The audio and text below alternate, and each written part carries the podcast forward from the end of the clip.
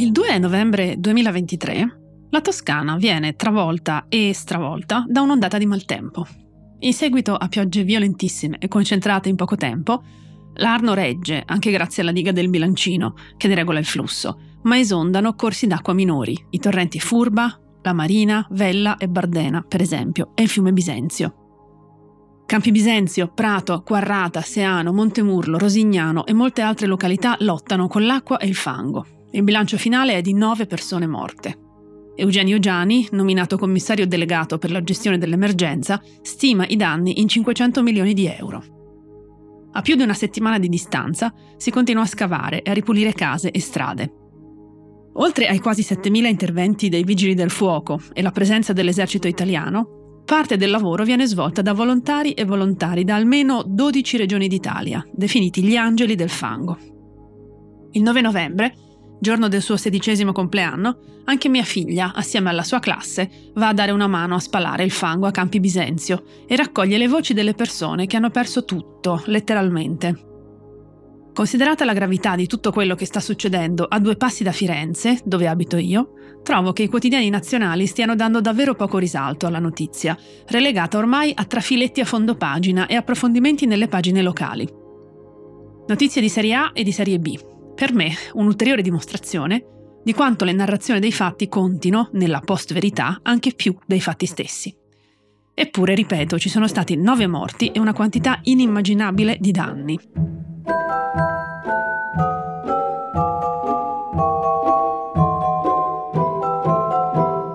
Questo è Amare Parole. Io sono Vera Gheno, sociolinguista, e saluto chi mi sta ascoltando.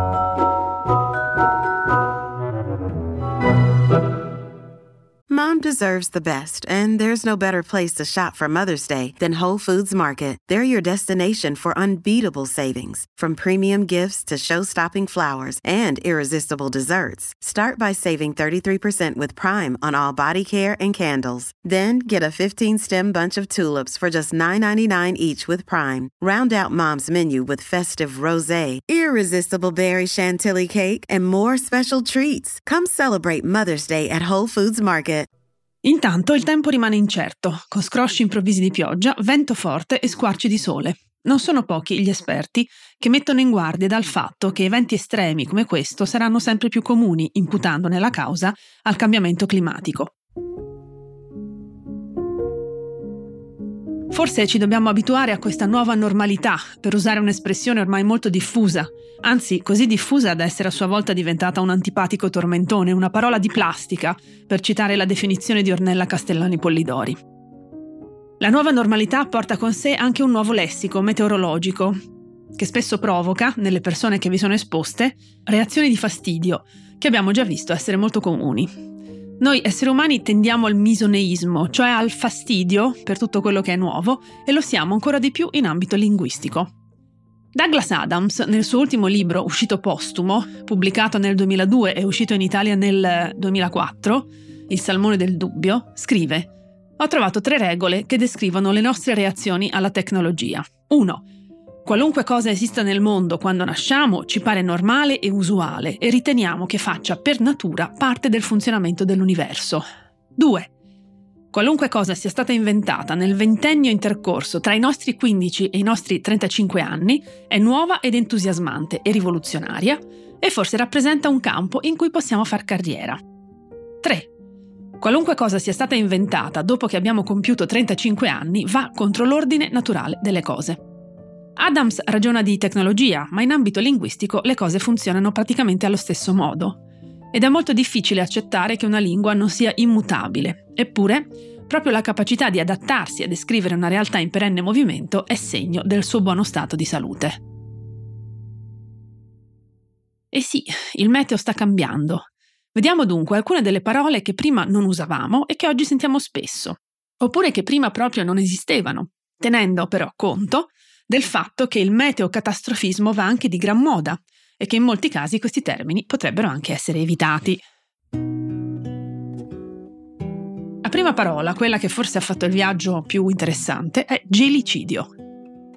Il gelicidio, fortunatamente raro sulla maggior parte del territorio italiano, ma ricorrente in alcune regioni, si verifica quando tra le nubi, a temperature sotto zero, e la Terra, anch'essa a temperature inferiori allo zero, si viene a formare uno strato di aria calda che scioglie la neve, la quale cade quindi sotto forma di pioggia, righiacciandosi a contatto con le cose. È un evento raro e distinto dalla galaverna, ma con differenze anche dalla brina e dalla calabrosa, ed è estremamente pericoloso perché rende intransitabili le strade, oltre che uccidere le piante. Massimo Fini, nel gennaio del 2017, aveva parlato di gelicidio sul Fatto Quotidiano. Il suo articolo, originariamente intitolato Gelicidi e altre inutili iperboli, nel quale criticava la necessità di usare un termine così roboante per un fenomeno simile, era stato ripreso da altre testate, con un titolo fuorviante. D'inverno fa freddo, ora si inventano il gelicidio. Quel titolo, assieme ad altri di tono simile, ha rafforzato in molti indignati la convinzione che il termine fosse un neoconio, cioè un neologismo. Non a caso si assiste all'epoca sui vari social network a una vera e propria ondata di commenti arrabbiati e sarcastici su gelicidio. Premesso che sarebbe da analizzare come fenomeno a sé il fastidio che provano molti nei confronti dei neologismi, che in realtà possono essere, come ho già detto molte volte, considerati un segno di vitalità linguistica e non certo di decadenza, Va rilevato che nel dibattito seguito alle prime occorrenze a livello nazionale di gelicidio sembra essere mancata un'azione semplice quanto fondamentale, consultare un vocabolario. Tutti i dizionari sincronici, cioè quelli del presente, registrano la parola gelicidio con due accezioni. La prima, quella qui pertinente, è marcata come appartenente al lessico specialistico della meteorologia e significa fenomeno per cui uno strato di ghiaccio sottile e vetroso si forma immediatamente su superfici a temperatura inferiore a 0 gradi colpite da pioggia. La seconda, segnalata come obsoleta, è appartenente al linguaggio della marina, danneggiamento subito dalle fibre del legname delle attrezzature a causa del gelo. La sorpresa più grande non è la presenza del termine nei vocabolari, ma la sua datazione. I vari dizionari concordano nel determinare l'origine della parola anteriormente al 1320, quindi è tutt'altro che un neologismo. Deriva dal latino gelicidium composto da gelu, gelo e cidium dal verbo cadere, che vuol dire cadere anche in italiano. Gelicidio dunque va accostato a stillicidio, che significa letteralmente caduta di gocce, non a omicidio o femminicidio, in cui la seconda parte della parola deriva invece dal latino cidium, con la prima i lunga e non breve, da ricondurre a un altro verbo, cedere, tagliare, che è scritto caedere. Nel 2014, quindi ben prima delle ultime occorrenze del termine, Michele Cortelazzo, accademico della Crusca, aveva dedicato a gelicidio un approfondimento sul suo blog, nel quale aveva ricostruito la storia antica e recente della parola, notando come già nel 2006 fosse comparsa nel Corriere della Sera, quotidiano che nel 2009 aveva anche dedicato un approfondimento al termine, e il professore scrive io ne ho scoperto l'esistenza solo quest'anno, tra febbraio e marzo, quando ho visto i boschi tra Postumia e Lubiana come bruciati. Un disastro. Così per capire cosa fosse successo ho cercato notizie nel piccolo di Trieste e ho scoperto che il fenomeno si chiama per l'appunto gelicidio. Quindi, per la mia biografia linguistica, per quello che vale, gelicidio è parola del 2014. È interessante l'ultima frase citata. La percezione personale talvolta può essere fuorviante. Un tipico errore che possiamo tutti commettere è quello di parametrare l'intera realtà a ciò che ne conosciamo noi. Un comportamento correttivo rispetto a questo è darci la possibilità di scoprire che non sempre le cose stanno come le immaginiamo noi, imparando, anche a costo di subire una piccola umiliazione, qualcosa di nuovo. Nota Licia Corbolante sul suo blog Terminologia eccetera che a parte l'errata percezione del termine come neoformazione, è avvenuto un processo di rianalisi, e cioè una reinterpretazione non giustificata o anche errata sul piano etimologico, ricondotta insomma a omicidio. Come sovente accade per le notizie false che hanno grande circolazione in rete, Gelicidio ha trovato terreno fertile nei pregiudizi di chi non ama le parole nuove già infastidito dalla circolazione di femminicidio, al punto da non considerare affatto l'ipotesi che la parola esistesse ma fosse sconosciuta al largo pubblico perché appartenente a un lessico specialistico. Non di rado la circolazione delle notizie false è aiutata dalla certezza delle proprie conoscenze. Abbiamo poi Blizzard, o italianizzato anche Blizzard. La parola Blizzard ogni tanto circola come se fosse un nome proprio, un vento in arrivo dai paesi baltici genericamente Sembra che questa parola non sia stata riconosciuta come un termine comune dell'inglese che descrive un fenomeno tipico di alcune zone di Stati Uniti e Canada. E infatti spesso sui giornali si vede con la maiuscola Arriva Blizzard, come se fosse un nome.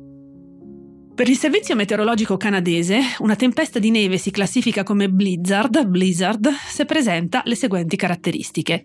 Visibilità inferiore al chilometro, venti sopra i 40 km orari, temperatura percepita a causa del vento, cioè il wind chill, che è diversa dalla temperatura dell'aria registrata dai termometri, inferiore ai meno 25 gradi, poiché quando il vento spira a una certa velocità influisce sulla sensazione di freddo che il corpo umano percepisce, e durata di almeno 4 ore. Gli esperti confermano che blizzard non è un termine tecnico e sarebbe preferibile parlare di tormenta o tempesta di neve, anche se suona meno esotico. Burian, o più correttamente Buran, in italiano anche Burano, è una corrente di aria gelida continentale proveniente da nord-est, che ha origine nelle remote steppe siberiane, da dove tende frequentemente a mettersi in moto verso il cuore dell'Europa, spinta dal famigerato anticiclone russo-siberiano.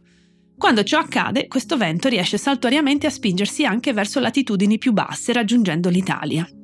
Come commenta Alberto Nocentini sul sito della Crusca, l'attuale successo mediatico della meteorologia ha come conseguenza riflessa sul piano linguistico la diffusione e in qualche caso la popolarità di termini fino a ieri riservati alla cerchia degli addetti ai lavori. Per giunta, a imitazione dei costumi d'oltreoceano, è da poco invalso il vezzo di battezzare con un nome emblematico gli eventi atmosferici più rilevanti, ricorrendo alla mitologia o alle altre lingue, meglio se esotiche e direttamente intraducibili. Flash flood, scritto flash flood, è un anglismo usato per indicare un'alluvione improvvisa e devastante. Letteralmente vuol dire proprio alluvione lampo. L'alluvione lampo si verifica a seguito di intensi temporali associati a nubifragi in lento movimento o anche stazionari, su piccoli bacini idrici, fiumi, torrenti e perfino ruscelli, che prima dell'evento possono essere anche completamente secchi. È un tecnicismo che potrebbe essere evitato in italiano, dato che non è comprensibile a tutte le persone e anche perché volendo abbiamo già il termine nubifragio, che secondo Treccani significa 1. Precipitazione abbondante, violenta, talora temporalesca che può provocare in poche ore straripamenti di fiumi, allagamenti e frane. Ma anche, nell'uso contemporaneo, il complesso di fenomeni rovinosi, soprattutto frane e devastazioni dovute allo straripamento di fiumi occorrenti, provocati da piogge particolarmente intense. Quindi nubifragio copre anche l'area semantica del flash flood. Bomba d'acqua, espressione composta dal sostantivo femminile bomba, dalla preposizione di e dal sostantivo femminile acqua sul modello dell'inglese cloud burst, esplosione della nuvola, che sostituisce nell'uso il termine più corretto che sarebbe ancora una volta nubifragio. Un nubifragio è una perturbazione atmosferica durante la quale in poco tempo cade tantissima pioggia con un'intensità e una violenza tali da arrecare danni a cose o persone. Quando in poche ore precipitano al suolo troppi millimetri d'acqua, per esempio 30 o 50 millimetri d'acqua all'ora, la terra non è in grado di assorbirla e i fiumi si ingrossano troppo rapidamente. Risultato? I fiumi esondano, cioè escono dai loro argini, e i luoghi dove l'acqua si accumula conche, valli, strade, eccetera, si allagano. Volendo, nubifragio è il termine corretto ma generico. Nel caso delle bombe d'acqua si può parlare di temporali di calore o temporali autorigeneranti, o per essere ancora più precisi, cluster multicellulare con rigenerazione sopravvento. Un temporale che non perde forza o intensità per molto tempo perché si autorigenera, traendo energia dal contrasto tra una massa d'aria calda e umida e una massa d'aria più fredda, solitamente collocata in alta quota. Questo scontro di masse d'aria viene dunque risucchiato dalla perturbazione, innescando un ciclo per cui il vapore acqueo presente nelle nubi torna a raffreddarsi velocemente, continuando a produrre acqua che poi viene riversata a terra, un ciclo continuo. Il downburst, scritto downburst, definito anche come raffica discendente, è un fenomeno meteorologico consistente in forti raffiche di vento discensionali con moto orizzontale in uscita dal fronte avanzante del temporale. Le folate possono raggiungere velocità molto elevate, vicine o superiori anche ai 100 km all'ora. Il fenomeno è diverso da quello dei tornado, che hanno invece moto circolare. E la differenza è evidente anche negli effetti. Nel caso dei downburst, le cose abbattute, come per esempio gli alberi, sono tutte orientate verso la stessa direzione, mentre nei tornado l'orientamento è più disordinato. In Italia i tornado a terra sono poco comuni e riguardano di solito aree circoscritte e conosciute. Infine, un vero e proprio neologismo, Medicane. In meteorologia, il ciclone tropicale mediterraneo, detto appunto anche Medicane dalla fusione dei termini inglesi Mediterranean e Hurricane, uragano mediterraneo, è un sistema di bassa pressione caratterizzato da un nucleo caldo, convezione temporalesca attorno a un centro di venti ben definito, piogge torrenziali, forti venti che tipicamente compare nell'area del bacino del Mediterraneo. La parola è una parola macedonia, un termine fatto di pezzi di altre parole, non una crasi, come spesso viene definito dai giornali italiani, dato che la crasi è la fusione propria del greco antico della vocale finale di una parola con la vocale iniziale della parola seguente. Come nota ancora Alice Corbolante, in un contesto italiano la parola Medicaine non è trasparente. Senza spiegazioni è difficile riuscire a intuire il significato. In forma scritta ha l'aspetto di una parola italiana, è inevitabile che venga letta medicane quando viene vista per la prima volta. L'eventuale uso senza articolo o con l'iniziale maiuscola confonde ulteriormente perché fa supporre che medicane o medicaine sia un nome proprio.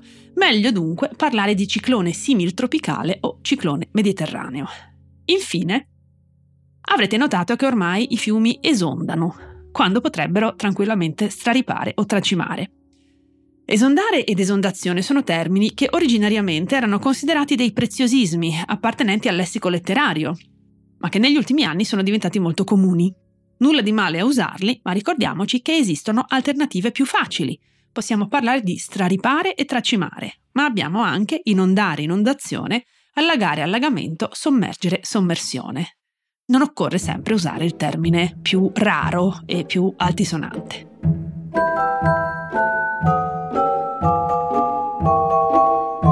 Vi ricordo che potete scrivermi all'indirizzo amareparole-ilpost.it.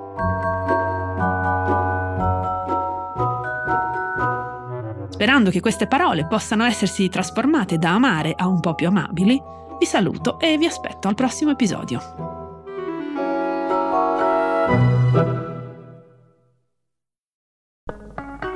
Morning, cioè il podcast che faccio ogni mattina per il post, si potrà ascoltare gratis senza abbonamento dal 10 al 19 maggio. Partiamo dall'inizio. Sono Francesco Costa, sono il vice direttore del post. Ogni mattina da ormai tre anni mi sveglio presto per leggere tutti i giornali e poi raccontarli dentro Morning e non solo, insieme alle notizie, alle cose più importanti, alle cose da sapere, cerco di raccontarvi da giornalista anche un po' di dietro le quinte dentro Morning, dei giornali, dei meccanismi che fanno l'informazione. Morning è un podcast normalmente rivolto alle persone abbonate al post, ma appunto, siccome compie tre anni, per ascoltarlo dal 10 al 19 maggio basterà semplicemente scaricare l'app del post, che è gratis, registrarsi con un account gratuito anche quello e ascoltare Morning, Morning Weekend, anche l'archivio.